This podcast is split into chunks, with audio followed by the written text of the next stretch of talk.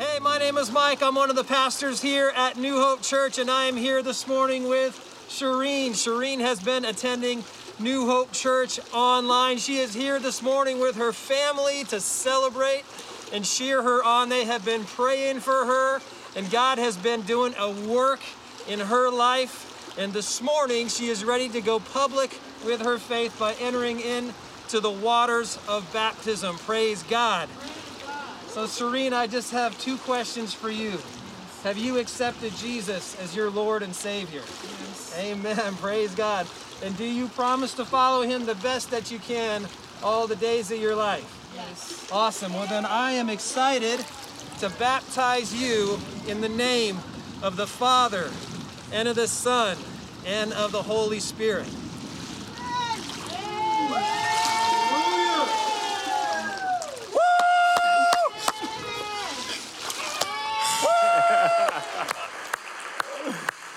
So good. Did you see that sweet moment at the end where Shireen lifted her hands and just celebrated? I tell you, seeing people go public with their faith never gets old. Amen? Can we celebrate our good God today? Awesome. Well, good morning, church. I'm Reese. If we haven't met, good morning to those online and at all of our campuses. It's great to have you, and it's great to have all the folks up in the balcony. I've never spoken here, and the balcony have people in it. So, isn't that cool? Awesome. Great to be with you this morning. We're going to continue in our series as we study the kingdom of God. We're going to contrast the kingdom of God in the kingdom of this world. This kingdom of this world has a completely opposite value system, a, a, a, backward value system, the kingdom of God. So we literally took the word kingdom and wrote it backwards to call this series Modnik. And we're going to take a letter from uh, Modnik and walk our way all the way to Easter. And so this morning, we're going to unpack M in the kingdom of God, standing for more is less and less is more when it comes to God's kingdom. It's in stark contrast to the values of this world that is all about desiring the accumulation of more stuff and more status in our life. God calls us to understand and to live for that more is less and less is more in His kingdom. Before we open God's word, can we go to God in prayer together? Let's pray. So, Heavenly Father, as we open your word this morning, we pray that it would be an encouragement, that it would motivate us, uh, it would inspire us, it would even irritate us, irritate us to change, that our behaviors and actions would be influenced by your word of God today that would result in change in our lives. Father, throughout this series, we pray that you would take your kingdom values and sow them deep into our minds, hearts, and souls and we ask this in the name of Jesus. And everyone agreed with this prayer, said, Amen, amen and amen.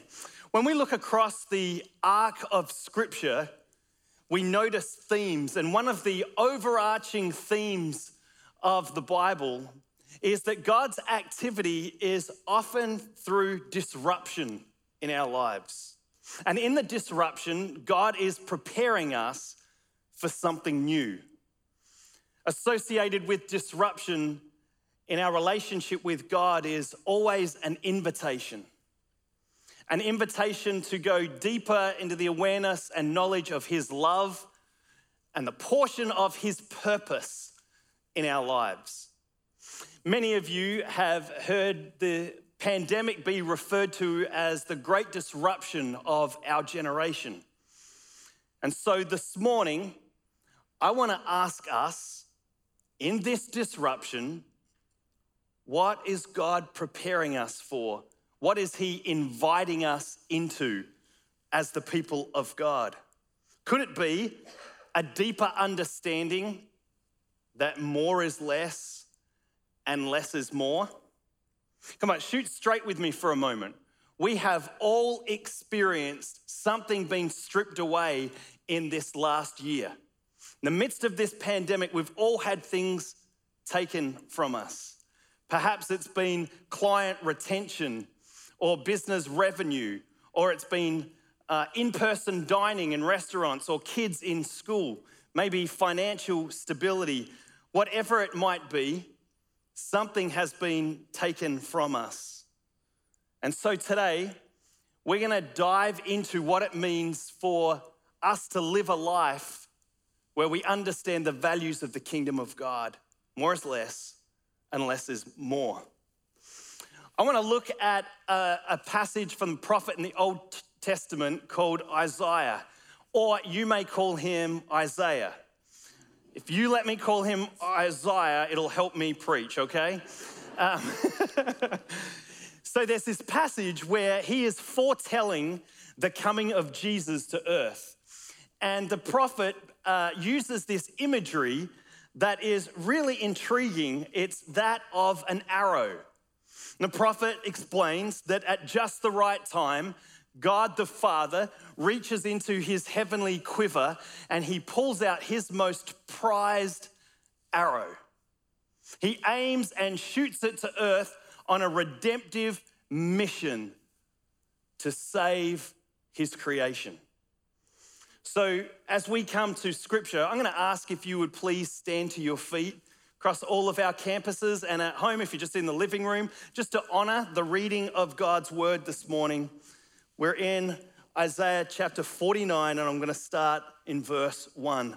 The word of God reads Listen to me, all of you in far off lands. The Lord called me before my birth. From within the womb, he called me by name. He made my words of judgment as sharp as a sword. He has hidden me in the shadow of his hand. I am like a sharp arrow in his quiver. He said to me, You are my servant, Israel, and you will bring me glory. I replied, But my work all seems so useless. I have spent my strength for nothing and to no purpose at all. Yet I leave it all in the Lord's hand. I'll trust God for my reward. And now the Lord speaks He who formed me in my mother's womb to be his servant, who commissioned me to bring his people of Israel back to him. The Lord has honored me, and my God has given me strength. He says, You'll do more than restore the people of Israel to me. I will make you a light to the Gentiles, and you will bring my salvation to the ends of the earth. The Lord, the Redeemer and Holy One of Israel, says to the one who is despised and rejected by a nation, to the one who is the servant of rulers, Kings will stand at attention when you pass by. Princes will bow low because the Lord has chosen you. He the faithful Lord, the Holy One of Israel, chooses you. You may be seated. So, out of this passage, I was intrigued to explore uh, the preparation in making a traditional arrow. And I discovered that there are seven steps in the process to make an ancient arrow. I also noticed great parallels between the activities of God when He disrupts our life and prepares us for a greater calling, a greater understanding that more is less and less is more in the kingdom not of this world. So, real quickly, I want to unpack those steps of how to make an ancient arrow. The first one is the selection of the arrow wood. The work of God in our lives, through our lives, is totally dependent on Him. Now, I know this morning that some of you may feel like uh, you've not persevered very well with your spiritual practices, your spiritual habits, and your routines through the last year of the pandemic. And if that's you this morning, I want to remind you that scripture tells us that the Lord God who loves you is full of compassion and mercy. And just like an arrowwood branch doesn't call out, select me, I would make a great branch. God choosing to use you is not predicated on your actions or your behavior, but on God's unfailing love, compassion, mercy, and grace in your life. You are chosen. John 15 declares it this way You didn't choose me, I chose you. You didn't choose me, I chose you. I appointed you to go and produce fruit that will last, so that the Father will give you whatever you ask for using my name. The next step in making a traditional arrow is the removal of the branches. This is often a painful process, the removal of things in our lives. It is in stark contrast the value of this world that we are driven towards the accumulation of more stuff and more status. And therefore, often the activity of God that removes those things is a painful process. John 15, 1, I am the true vine, and my Father is the gardener. He cuts off every branch that doesn't produce fruit. And worship leaders led us in this truth earlier in our time of singing together. Sometimes God uses tough circumstances in our lives to prepare us for what's next, to prepare us for a greater understanding of His purpose in our lives. Sometimes He removes us from the comfortable. Sometimes where we've started to rely on our own plans and purpose for our lives, our security in our self control, maybe our financial situation, perhaps uh, employment, perhaps a relationship, whatever it might be. Sometimes those very circumstances is what God uses to change when He chooses to change our plans. Some of you were here on Wednesday when we had an incredible night of worship. There was something about God's presence and power in this place on Wednesday, and Pastor Benji delivered an anointed message from God. And in that message, he shared the testimony of Brett and Kim Blair, a sweet couple that are part of our faith community. During the week, I uh, was further preparing this message and I felt prompted uh, around their testimony, around their story. And so I picked up the phone and I called Pastor Benji and I said, I know that you're walking closely with Kim and Brett. Um, are, are, you thinking of sharing their story uh, with the church sometime soon? And he laughed, said, Only God. I've just got off the phone with Brett where shared that on Wednesday night, I'm going to share some of their testimony. Uh, but he said, if you want to share, you go right ahead. And so, 10 months ago, when we moved to the area from Chicago, we came in one weekend to look at some houses and we needed a realtor. And Pastor Benji recommended uh, that Kim Blair uh, help us. And so, Kim met us this weekend at, at, several of the houses. And at the last house we were looking at, uh, she started to say, I have a, a, pain down my leg and uh, I'm feeling a little tired. And Reese, would you mind running upstairs and turning off the lights as we as we leave this property? And you know, we kind of thought nothing of it. Well, the following day, uh, we looked at one more house that has uh, ended up being the house that we we bought, and uh, we put in an offer. And a, and a month later, at the closing, uh, because of COVID, it ended up being on the property. And so we were there with the closing attorney and so forth, and we were just waiting for Kim and a few moments later, uh, Brett pulls up, and I thought, oh, maybe it's a you know family business, fair enough. And and so I watched Brett get out of the car, and he went to the trunk and he pulled out a walker.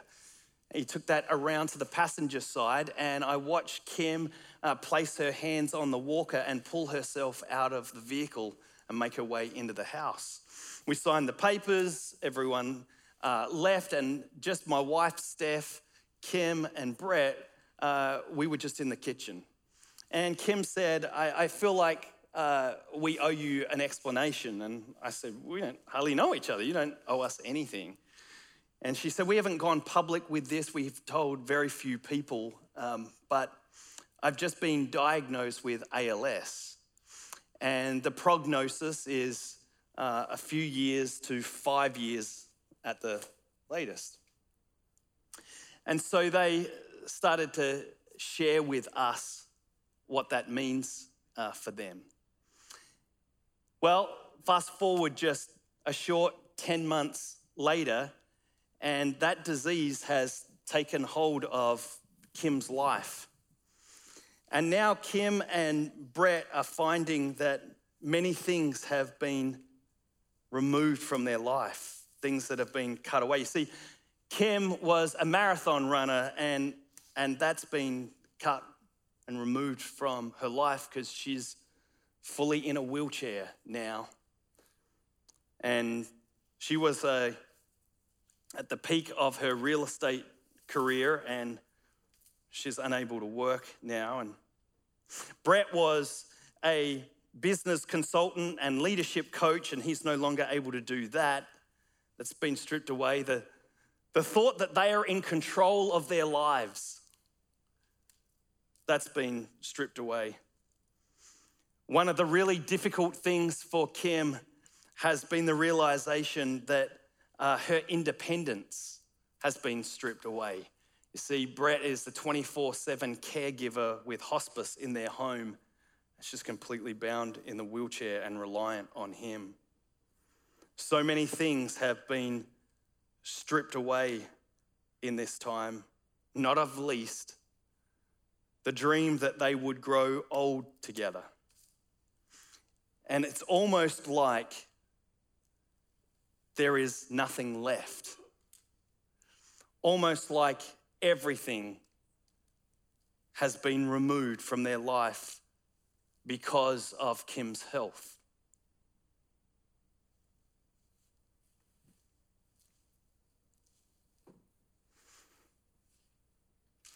Sometimes it's painful for us to acknowledge God's work in the midst of things being taken and removed from our life. Sometimes it feels like there's nothing left. The next step in the process of making an arrow is to take the arrow and soak the wood in oil. In the New Testament, there is uh, many symbolic definitions for oil, but the most prominent is that of the Holy Spirit.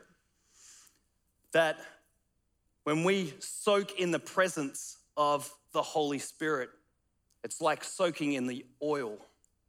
John 15, 5 and 6 reads, I am the vine, you are the branches.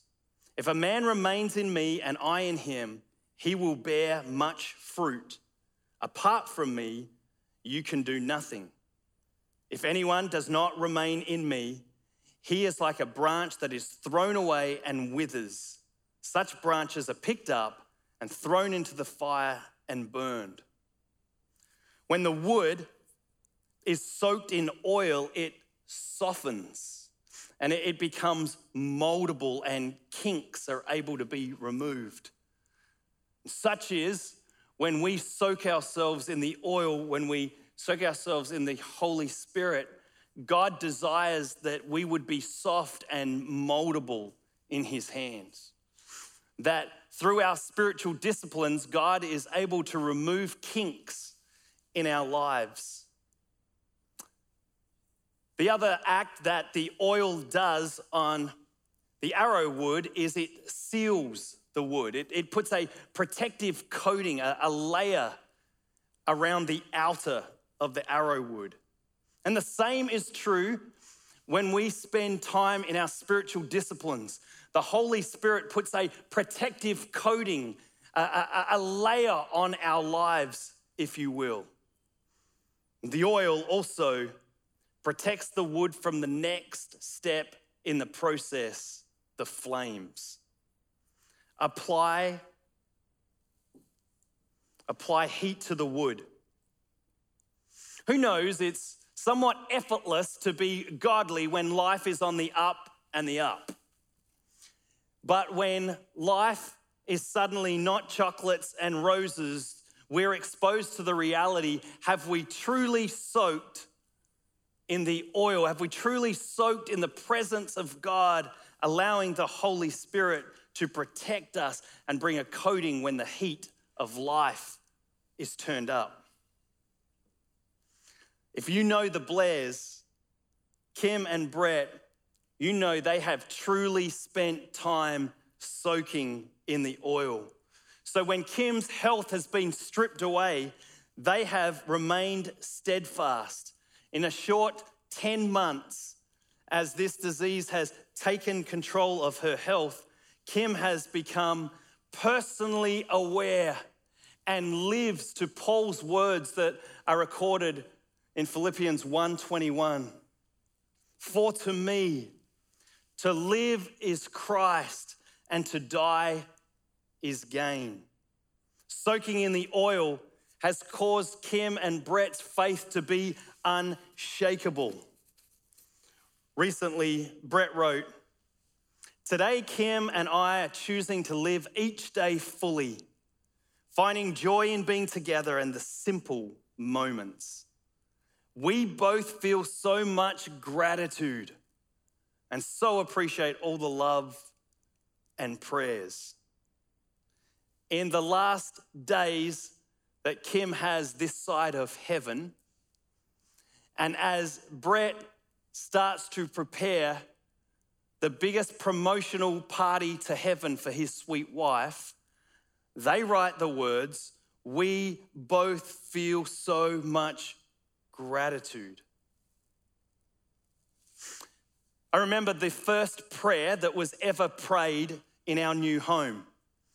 It was that day at the closing when everyone had left and Kim and Brett had shared about her diagnosis. Steph and I gathered with them in our kitchen and we prayed. I don't know about you, but there's times in my life where I'll be in a prayer time that just feels bathed by the Holy Spirit and it's just hard to forget. And I think that's what I was reminded of this week when I thought of the Blair's testimony. It was that powerful prayer time. Well, when I came to uh, call Brett to ask his permission to share their testimony this morning, I was kind of rehearsing what I would say because I'm thinking he, he, may not even remember me. He may definitely not remember like uh, our prayer time. And so I called and I said, Hey, I'm, I'm, preaching this weekend, wanted to share your testimony, wanted to ask permission. And At that point, he said, Reese, I have to interrupt. Now, I was aware that he's Kim's 24 7 caregiver, and I potentially was disturbing them, and he probably needed to go and see to Kim. He said these words Reese, I need to stop you there because I don't want to forget. Because Kim and I want to thank you and Steph for the prayer time we had in your home 10 months ago.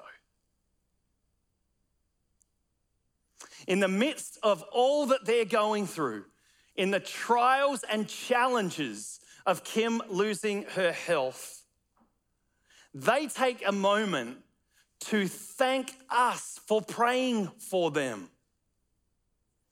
There's something that their faith has been forged in the fire that has caused them to be steadfast. And a prognosis that should have been years is now just 10 months. And they hold steadfast and straight when others have fallen away.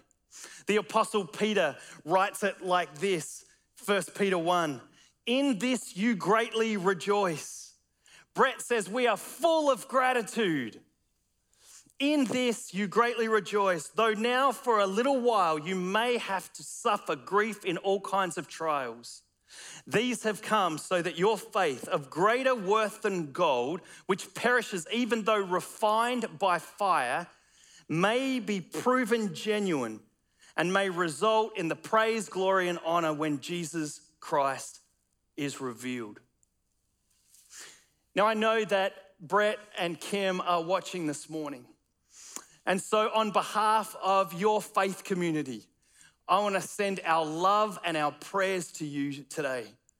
May this day you know the unfailing love of Jesus, your Savior.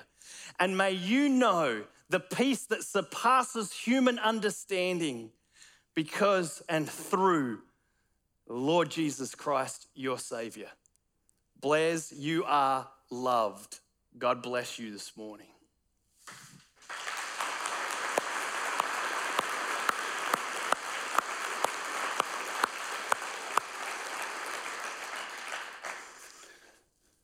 So, what about you today? When the heat is turned up in the circumstances of your life, are you soft and moldable?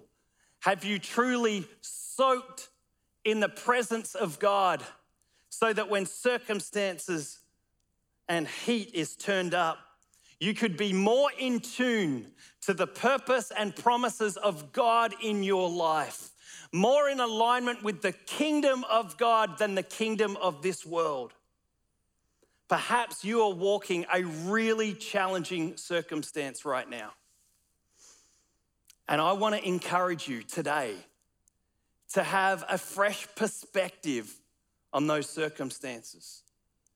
To ask God to open your spiritual eyes to see His Spirit at work right in the midst of the difficulty, right in the midst of the trial, that you might have literally a paradigm shift to look at your circumstances completely different and to acknowledge that God is always present and always at work, even when things are stripped away from us. The opportunity to see and to acknowledge that God is looking to reform and refine and remove kinks in your life. Why? For His heavenly purposes. For the kingdom of God is greater than the kingdom of this world. Amen?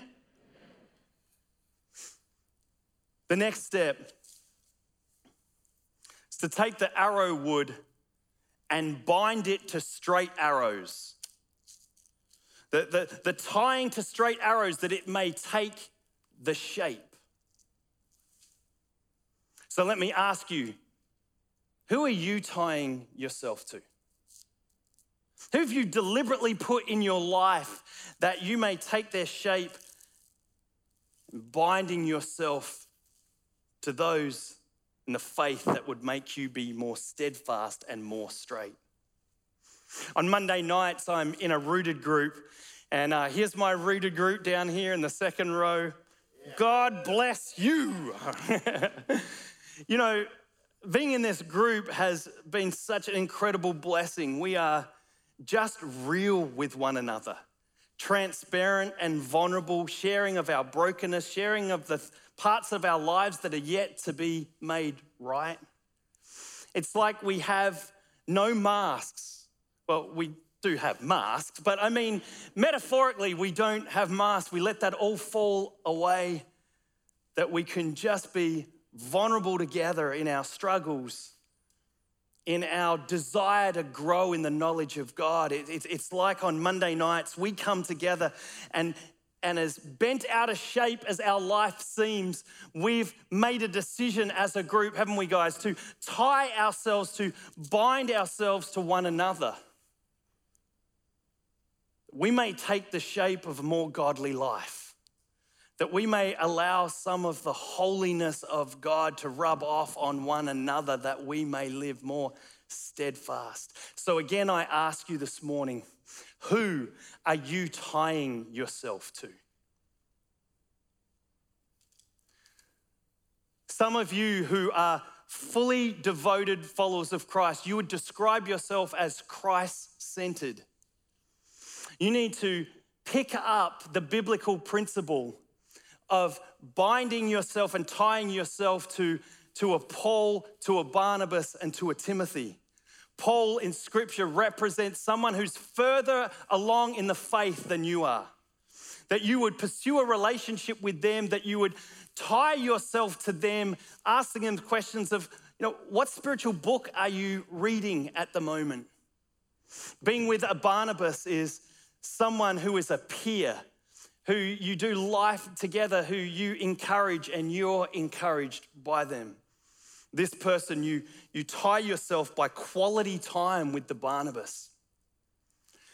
And then Timothy is you recognizing someone who is early in the faith, who's maybe a beginner, that you can come alongside, that you can ask, what are some of the challenges and struggles you're having? What are some of the questions of the faith that you have that you could give them some wisdom? You're binding yourself deliberately. Now, I want to ask permission to just raise the challenge level in the room right now. If you would describe yourself as a fully devoted follower of Jesus, then you are responsible for all three of those relationships. You're responsible to pursue a Paul in your life. You're responsible to pursue that quality time with the Barnabas. And get this one you're responsible to identify and pray that God would bring a Timothy alongside that you could pour your life into. You see, the truth is, some of you haven't thought about your spiritual legacy since COVID hit. And that was almost a year ago. It's time that you got back in the game of focusing on your spiritual legacy. Our faith community will be all the better for it because we have Christ centered disciples pursuing a biblical model of a Paul, Barnabas, and Timothy in their lives. We need you living out the discipleship of tying yourself and letting others see that. We need you in the life of our church right now. The next is to take the arrow and sharpen the point. The next step for the ancient arrow preparation is to sharpen the point. You see, in this pandemic, it's been discouraging in different ways to all of us. But we all relate with the discouragement of this pandemic. And one of the side effects, maybe one of the unintentional outcomes of this pandemic, is our evangelistic sharp point, our evangelistic edge. Our spiritual point has been somewhat dulled. And we just need to call it out today. We need to call out this distraction of the pandemic for what it is and look into Proverbs 27 as iron sharpens iron, so one man sharpens another. So, how do we sharpen our spiritual lives? I'm really glad you asked that question. It's when we link arms together as new hopers and we serve. It's biblical. There's something about us getting around one another and serving, getting in the trenches and putting a towel over our arms together. That iron sharpens the iron and it brings a spiritual point. And our evangelistic fervor is sharpened in the midst of it. Again, some of you haven't served since COVID hit. That was almost a year ago. When you commit to serve in local compassion, compassion, you see, the pandemic has freshly brought to the surface newfound under resourced people. There is more opportunity across our country and locally now than maybe in a long, long time. And the church has to rise up we have to acknowledge that iron sharpens iron. So if we'd link arms and serve those under resourced, at the same time, it would sharpen our point. When we commit to serving local compassion projects or serve in a volunteer role around the church, we become world changers. And the first world to change is yours. The reality is, when we spend most of our downtime watching Netflix series, we don't realize we're veering off track, and suddenly the soft still voice of our Creator is no longer the loudest voice in our lives. And subtly, we don't even realize that Netflix has become the biggest influence and voice in our lives. You know, if you haven't served since COVID hit and you sense a nudging from the Holy Spirit, nothing pressured from me, it's just a prompting from the Holy Spirit. You feel that in your life. And grab your phone and text the word serve to 59769. Just the word serve, and we'll get you plugged in. If you're aware that your point has dulled somewhat, and get involved in serving, and we can help you with that. The final step with the ancient arrow is adding feathers. You see, it's feathers that uh, help the arrow fly straight in the air. And when we add spiritual feathers to our lives, it's what allows us to stay spiritually straight. So, what is applying feathers to our lives? It's our daily chair time. Applying those feathers is us getting before God undistracted, away from everything else, in a, in a private space where we can sit with an open Bible and an open journal and an open heart towards heaven. And here, you could start with just 15 minutes a day and do the SOAP method. Open the Bible and read scripture. Observe what you've just read. Reflect on the application of it. How does this apply to your life? And then talk to God about it in prayer. 15 minutes a day with the soap method will add the feathers to your spiritual arrow and will cause you to fly straight.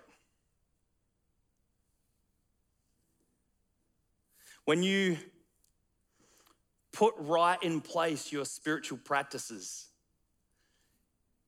your spiritual habits and spiritual routines, I like to do this in the morning because I, I, I, like to think that sitting in my chair with God, it's like me soaking in the oil and it, it puts a layer of protection on me for the day ahead that I don't know what I'm going to encounter. I don't know what lies ahead for my day where the heat of circumstances might be turned up. And I want to make sure that I have all that I need to be spiritually straight for the day. When we add these feathers, when we, when we have our chair time, it causes us to move from a focus of maybe what's been stripped away from us, maybe how circumstances have taken things from us. It causes us to have a kingdom of God perspective that more is less and less is more because this enables us to be a quiver, to be an arrow in the heavenly quiver. That God, in His timing, His ordained timing for the plan and purpose that He has for your life, He would take out your arrow and you would know what it's like, as the prophet describes, to be hidden in the hand of God. And He would pull the arrow from the heavenly quiver, and he would shoot you on a redemptive mission to hurting people that he has strategically and purposely put in your life, that you may bring the message of a God who is full of mercy and full of compassion and unfailing love. You can be used, not because anything you've done, your behaviors, or your actions but because God has chosen you to be an arrow. For the kingdom of God is to understand that sometimes in circumstances things are stripped away from us. But whilst our focus is on our circumstances, we're no longer able to be a straight arrow. that God the Father can aim and shoot, hurting people in this world to bring a message of hope. And this is what it means for us to understand the kingdom of God. More is less, and less is more. I want to ask if you'd stand to your feet as I pray for us today. Heavenly Father, there is something about our surrender posture to your activity in our lives. God, some of us relate with this uh, arrow imagery today. Being chosen and then had things taken away from us. An opportunity for us to soak in your presence, and then circumstances in life get turned up, and the heat and the flames. God, to bind ourselves to other people that are living a steadfast, straight life to have our point sharpened and our feathers added that we may fly through the air straight for a holy God on a redemptive mission that you call us all to be a part of, of bringing heaven to earth. Not that earth would be the kingdom that we follow, that your kingdom of heaven, God, would be our value system. And so, Lord, I pray for everyone who's in the midst of some really trying difficult circumstances. And God, I pray that this week, the image of the arrow would help them surrender to the work of God and the activity of the Lord Jesus Christ in their life. And I pray this for your glory. We love you, Jesus. It's in your name we pray. Amen.